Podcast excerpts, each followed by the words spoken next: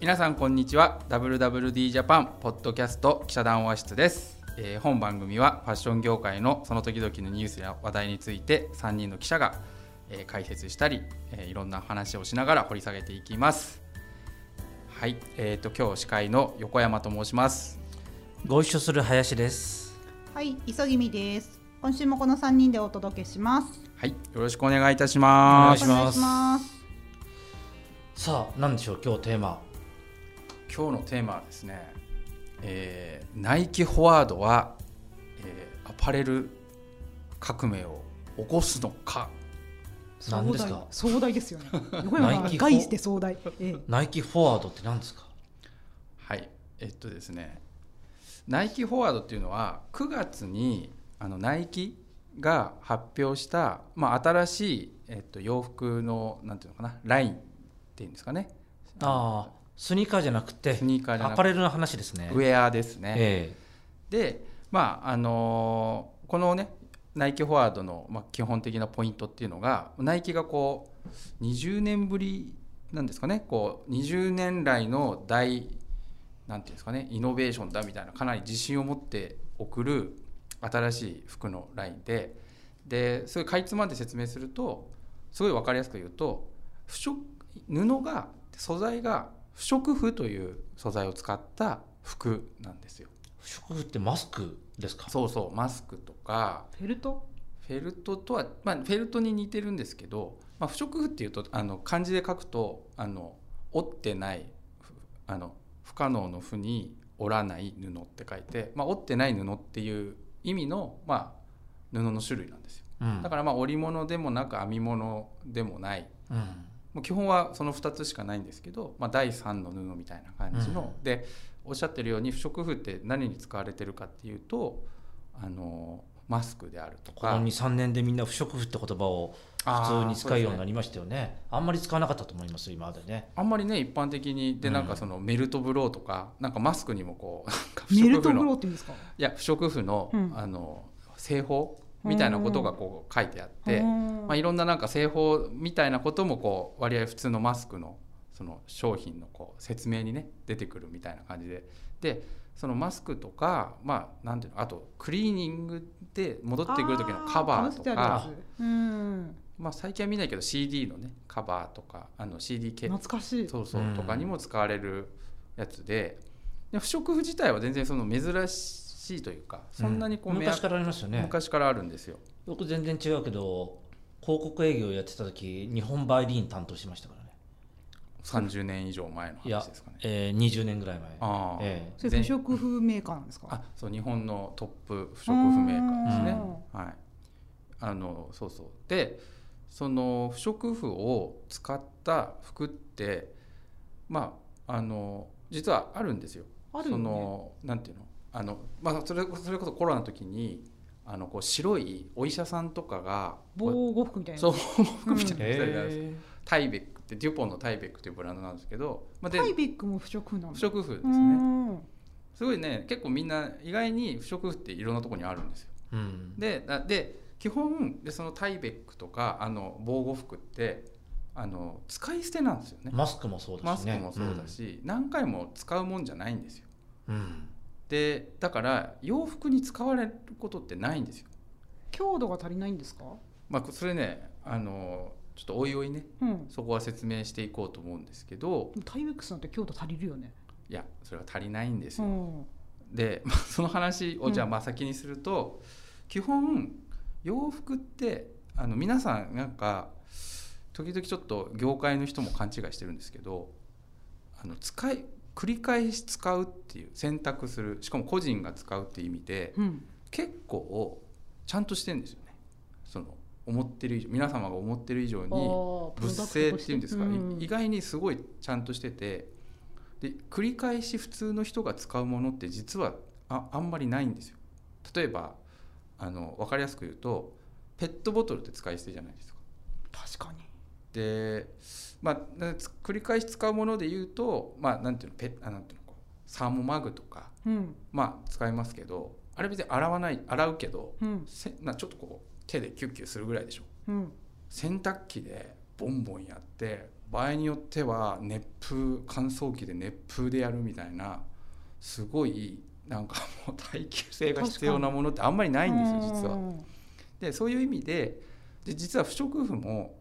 えっと、50年前ぐらいにこう登場したんですよね。工業用製品として。でその時にこう何ていうんですか不織布が登場した時にこれ第3の布なんで、うん、あの折らない編まない。でただこう作り方もなんかこう綿みたいのをただバンバンバンってやったり、うん、こうなんかもういきなりこうメルトブローとかっていうのはこう生地としてそのまま出てくるんで、これ画期的な素材だから服に使えるんじゃないかみたいなことが、なんかまあ一瞬話題になるなったんですよ。うん、だけど、まあ、耐久性がないとか、まあ、いろんな理由があってずっと使われてこなかったんですよ。だせいぜい使われるとしてもそういう使い捨ての防護服みたいなところにとどまってたとか、あるいはまた真珠、うん、あの、お洋服の中に入ってまあ、あまり外側に出ない、しかも真珠ってスーツに使うもんなんで。まあ、あんまり洗濯しないじゃないですか、とか、まあ、表に出ないから、まあ、ちょっと洗濯してもねあのパサパサになっても大丈夫みたいなところに使うのが不織布だったんですけど、うん、まあ、それを 今回普通の服の素材に使うっていうところが結構まあ画期的なんですよ。うん、でちょっとややたら前提が多くて恐縮なんですけど不織布ってもう一個あってあの人工スウェード。あの人工比較っていうんですか、うん、あのランドセルとかクラリーノだ。クラリーノとか、うん、ブランド名でいうとエクセーヌ、うん、ウルトラスエードみたいな東レがやってるやつなんですけどそこにも素材として使われてるんですよ。で、まあ、人工比較の場合はこうウレタンであのウレタンを、うん、樹脂をね安心してこう皮みたいにするんですけど、まあ、クラそのエクセーヌの一部ウルトラスエードの、まあ、エクセーヌ改めウルトラスエードという商標なんですけどの一部にはその樹脂を眼心させてないタイプも実はあって眼心というかあからさまにこう塗ってないタイプもあってそれはまあ一応不織布で、まあ、あのバッグとか洋服の素材にもなったりしてるんですけど、まあ、本当にごく一部の例外を除いてこの不織布を使った洋服っていうのはねほとんどないという前提なんですよ。で今回ナイキが発表したあのナイキフォワードに関してはえー、っとねパーカートレーナーあとなんだっけな。あのなんかをないフリース。を発表してるんですよ。で今日はちょっとあの実物をねあのまあポッドキャストなんであの見えないと思うんですけど我々の目の前にはあの某編集部員から借りた大塚さんから。大塚あそうそう大塚君大塚副編集長から借りたえーと、ナイキフォワードのアイテムがああるんですよ。あこれもう要は市販されてるんですね。これも販売普通にしてるんですよ、うん、そして意外と高いという。意外と高いんですよ。ちなみにここにあるフォワードパーカーメンズパーカーは1万8150円。うん。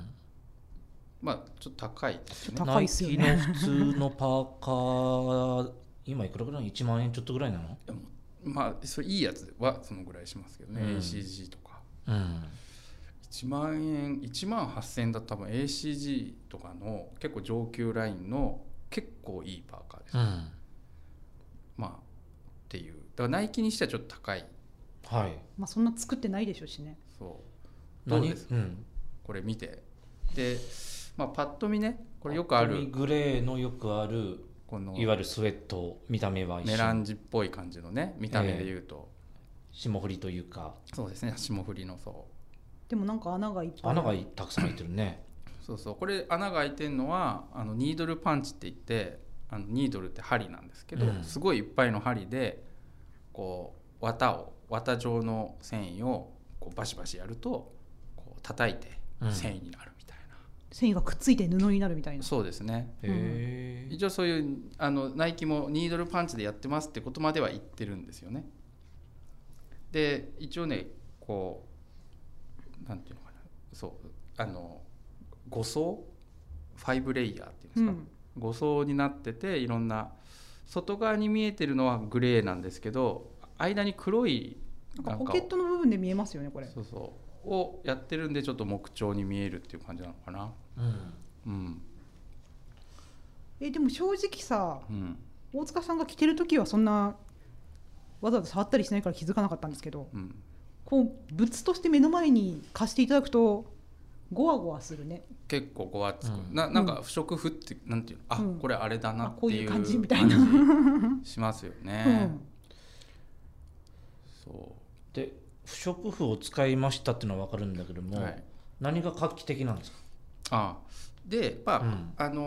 ーこれはまあ昔から不織布はそうなんですけどやっぱりこうに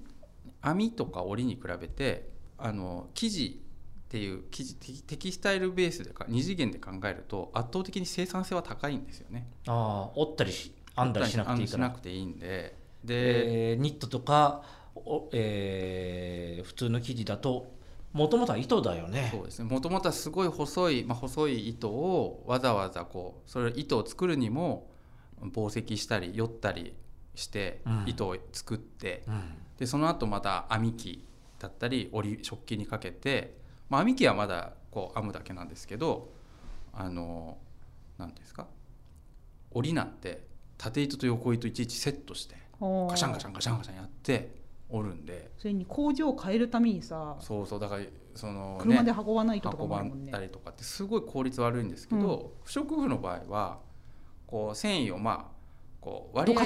そうしかもあんまりこういうこと言うとちょっと感じ悪いんですけどまあなんかどうせ後でパシャンパシャン針とかうん。なんかこうなんかやるんで、剣山みたいなの叩いてやるんで、まあ、そんないい糸じゃなくていいっていうかどんな綿でもいいんでとりあえず出しとけみたいな。であとそれをバシンバシンやれば まあ生地になるみたいな。そでまあそれもなんでかっていうと使い捨てでね。そんなにこうなんていう糸そう糸一本一本が重要っていうことよりもある一定の性能を満たせばいい、でなんか本当に不織布ってすごいいろんな用途に使われてるんですけどあのなんなんていうの場合によっては自動車の吸音材とかうん。に使われるんでまあなんかなんとなくなそういう形になってりゃいいですよみたいな、まあ、うん極端に言えばね、そのぐらいのものだったんですよ。うん。うんでもまあ洋服にする場合は、うん。まあこうね結構みんな糸にこだわったりとかうん。してるわけじゃないですか。いやでもね今その自動車の吸音材って言われて私も感じたんですよこれ。家の断熱材とかにちょっと似てますよね。似てる似てる。まあうん。一緒ですからね。うん。だけどまあまあそそういう意味では生産性っていうのは圧倒的にいいいっていうか、ううんん。あの楽ちんなんですよね。うん。で多分そのナイキがなぜこれをわざわざそんな不織布を、うん。まあなんかこうパッと見誰でもわかると思うんですけど普通の布でいいのにわざわざ不織布をつく使ってあの洋服を作ろうとした背景っていうのがやっぱりあってやっぱりねサステナビリティっていうことがすごく大事で、うんじゃあなんでサステナビリティに不織布がいいかっていうとリサイクルうを考えた時にすごく効率が良くなるんですよね。ね例えばまあ今までだったらやっぱ糸から作ってやるわけですけど、今ってやっぱり洋服を回収してリサイクルするっていうことがすごく大事うん。になってくる。その時にやっぱ洋服を回収して、まあ、まあいろんな形でこうなんていうのかねあのもう一回使える洋服にするためにはまあほどいたりなんかしたりしなきゃいけないんです。もともと糸でできてる糸でできねうん。糸をほどくみたいなとか溶かすみたいなことをしなきゃいけないんですよ。でも不織布だったらまあ回収して、まあ、特殊な技術なのかわかんないですけど、うん。とりあえずこうなんかもう一回こうなんていうのフェルト化する？うん。みたいなことは結構効率いいんですよ。でこれはね昔からフェルト化する技術っていうのはうん。あるんですよ。あの回収したものをとりあえずフェルトにするみたいな。それでまた服にできるってうん。かなりこう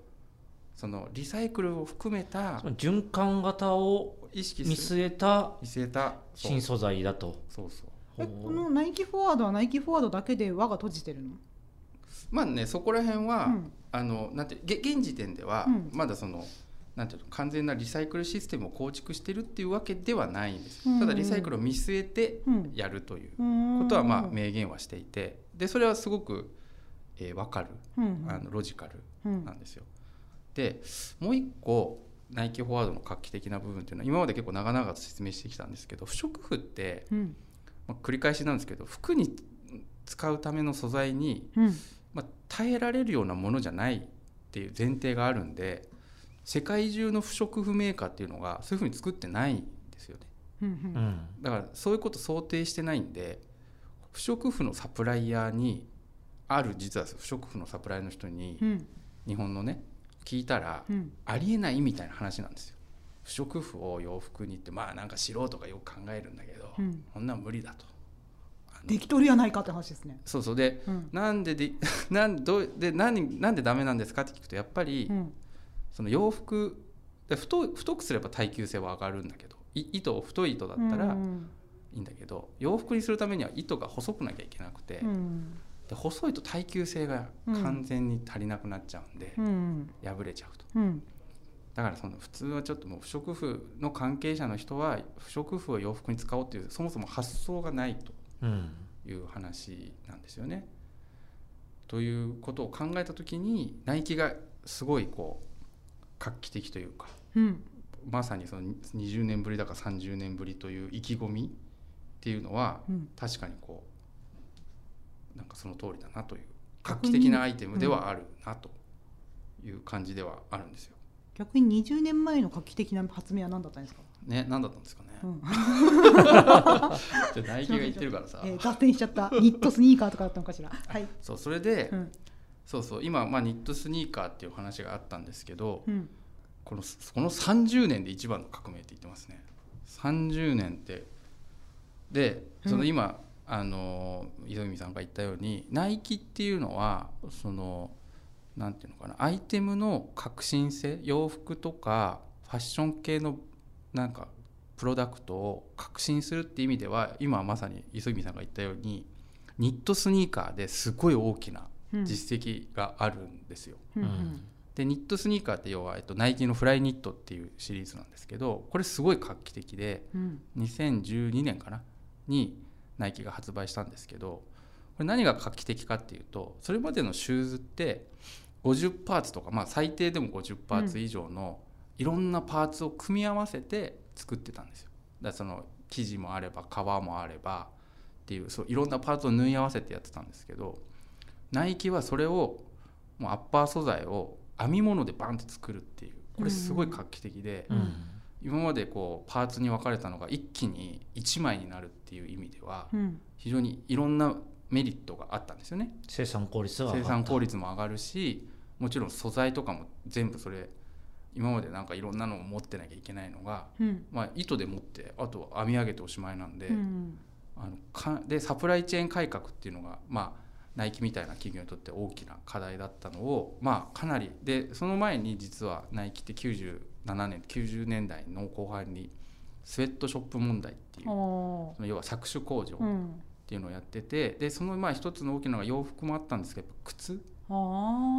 靴ってやっぱりこうパーツが多いから全部手でやんなきゃいけなくてすごいこう煩雑になるわけですね。そうなんですよ。人手がかかるものだったんですね、だからそれをこう効率化することでそういうセットショップ問題、まあ、サプライチェーンを一気にこう改善することでそういう問題か問題の解決にも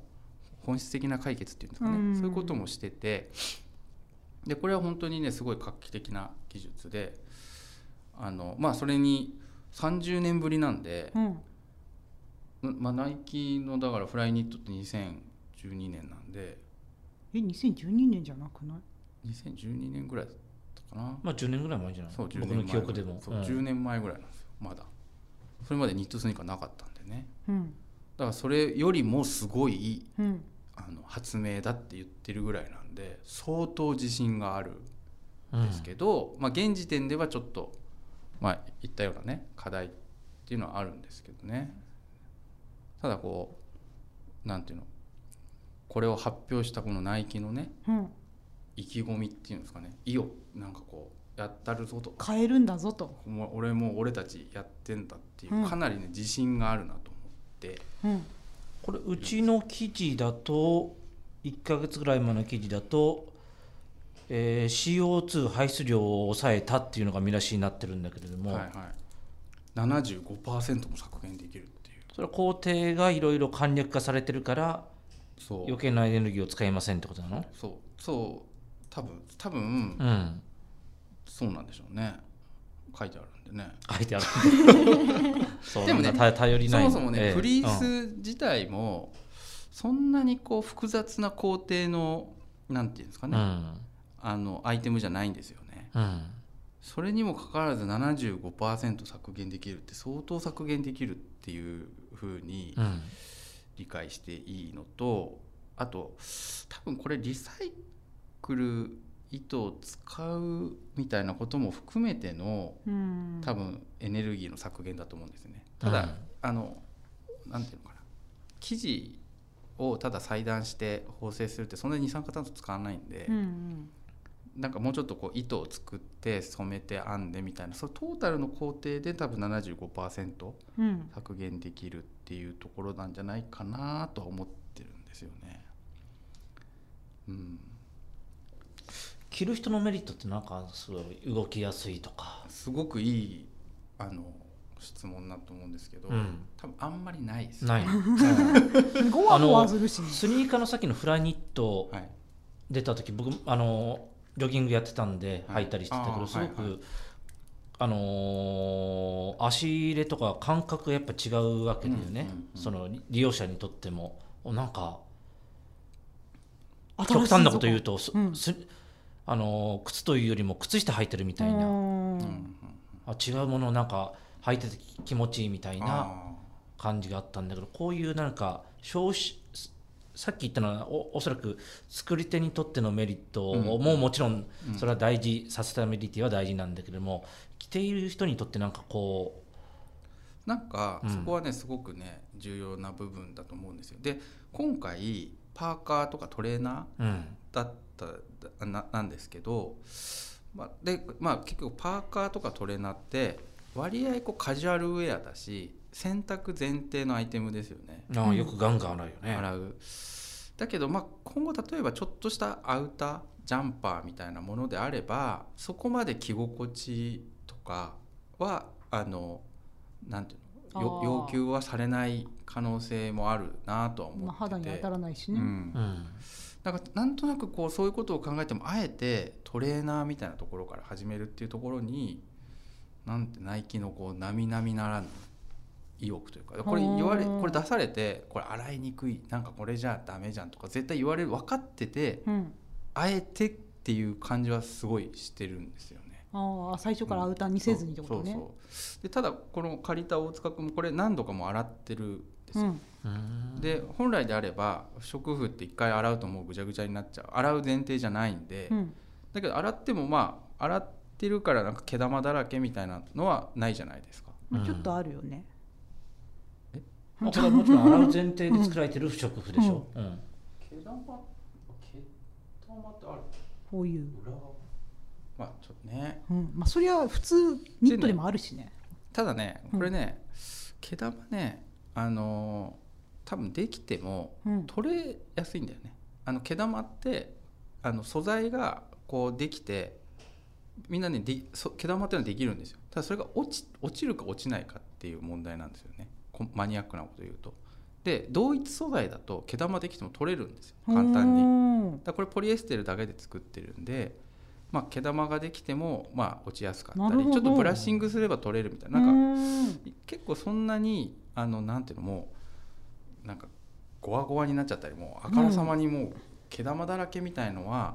多分かなりおスナッキングっていうんですそれ起こりにくくはなってるなと思へーってこれはまだ第一弾だろうけれども、この後いろいろブラッシュアップされていって、まあブラシュアップはさえーれていく、でナイキとしてもこれを結構いろんなものに置き換えていくみたいな形なの？もうナイキのね。結構なボリューム商品になならないと。なるのかもしれないなそこまで革ねでい一部でやってるだけだとそんなに革命とか言わないから、そう。うん。でなんかそのこれはなんかフライニットの話なんですけどなんかそのフライニットを開発するときに僕たまたまなんかそのあのなんていうの2005年とかにあるその日本のね素材大手の人から話を聞いててうん。いや横山君なんかそのなんていうの R1 その某社のねうん。研究開発の偉い人が横山君みたいな感じで話しかけてきて、何ですかって聞いたらナイキがね今その縫わないその縫製しない靴を作ってんだみたいな話をし、うんうん。話しかけてきて「えー！みたいな。でなんかなな何回か説明されたけど全然よく分かんなくてうん。その縫わない靴って意味分かんないんで、うんうん。今までそのシューズでも縫ってるんででなんか向こうもあんまりほら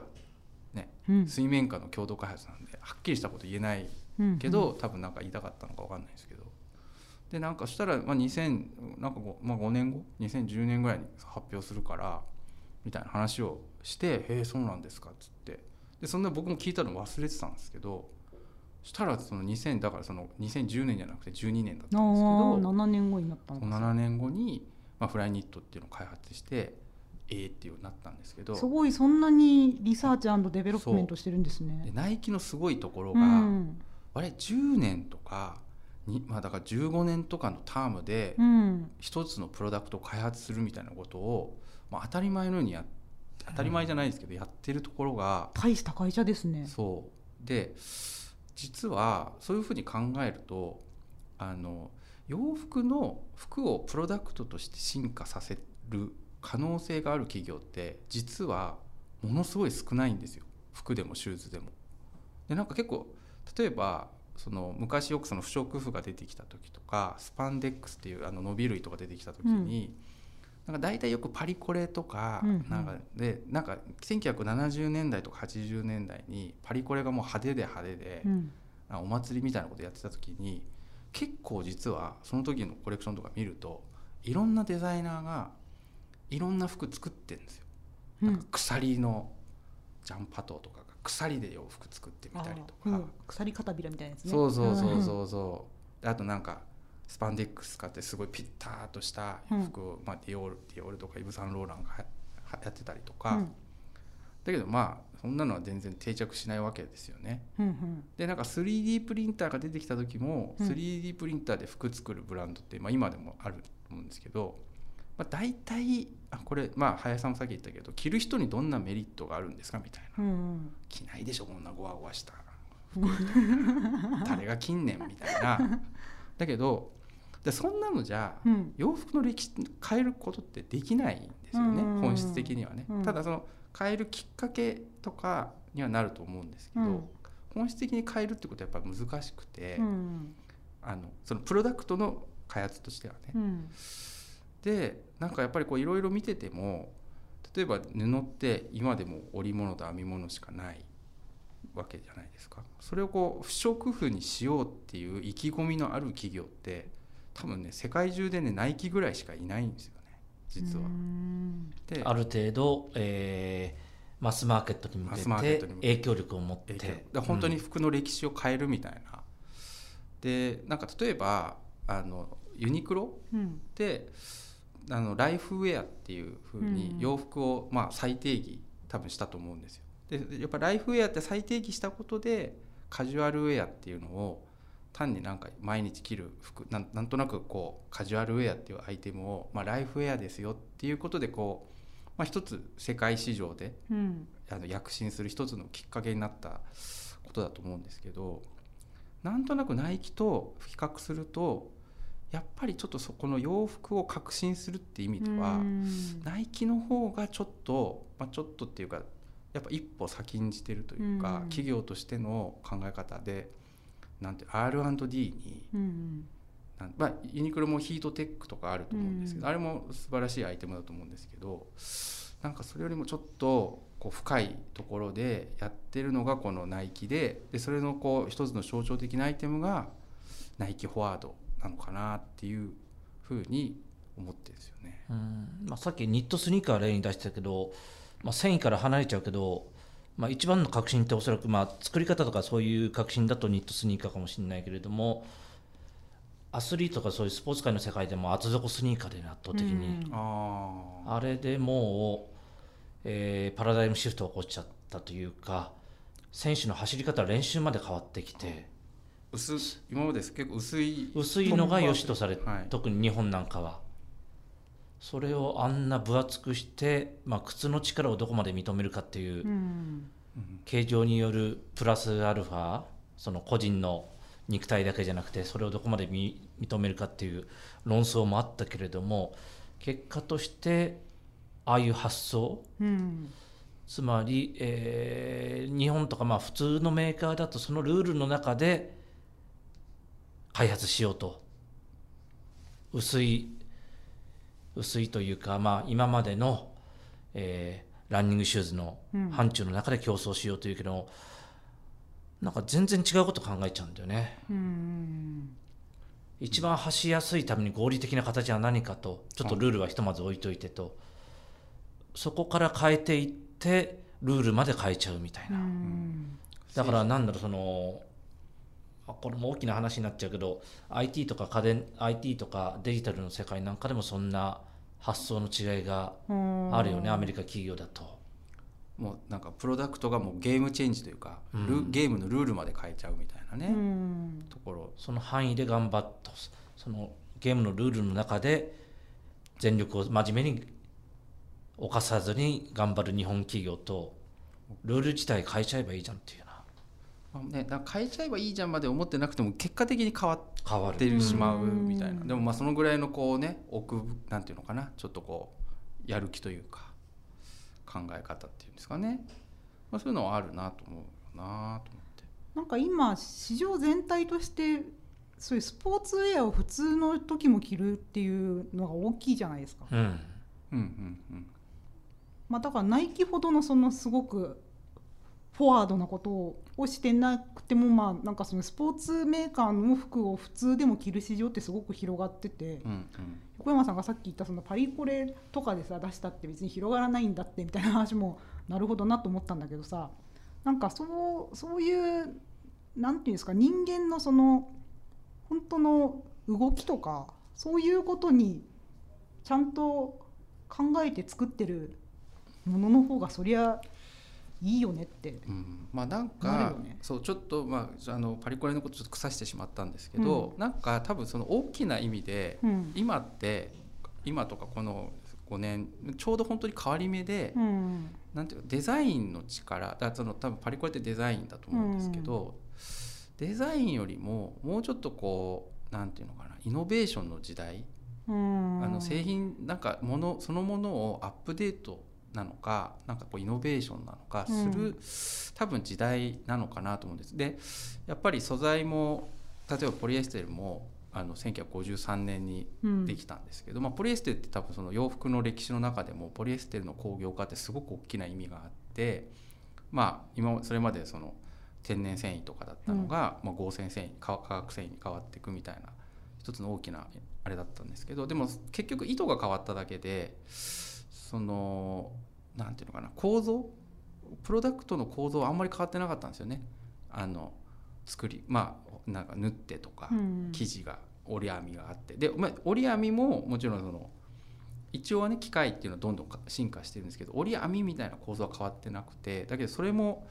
ちょうどもうねそれこそもう100年ぐらい経ってるんでそれを変えていかそれすらも変えなきゃいけないっていう時代に今なってるって考えるとそういうなんていうのかものを開発するっていうことがこれからちょっと重要な時代なのかなと思うんですよね。あのはい、この間さパリコレでさで、うん、あのコペルニのさあのスプレー、ね、スプレー裸に。そうそうそうそう、ああいうのが、うん、僕ナンセンスだなと思って。表層的だなっていう話だと思うんですけども、うんはい、まあでもなんかあれも言われてみりゃ織でも編みでも不織布でもないですよね。あれ不織布ですね。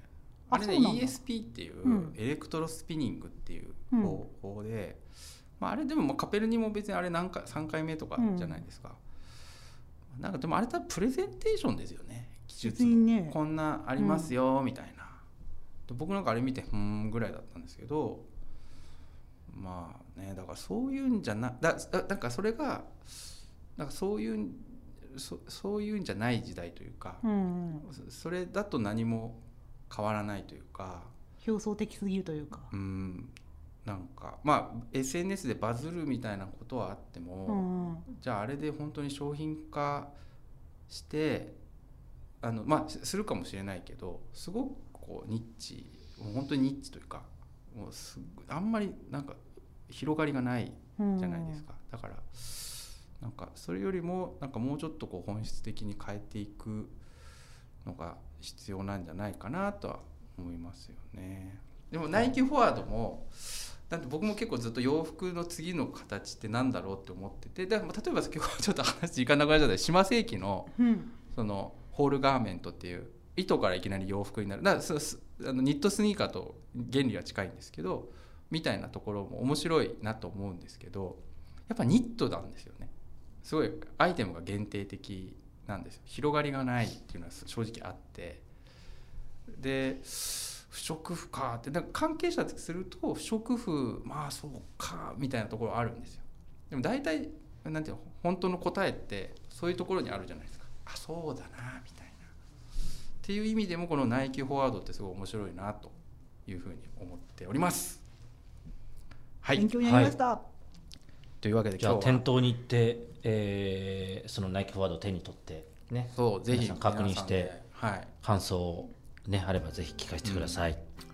そういう盛り上がりをするのが楽しいなと思いますので、はい。すいません、今日は以上でございます。引き続きよろしくお願い、ありがとうございました。来週もまた聞いてね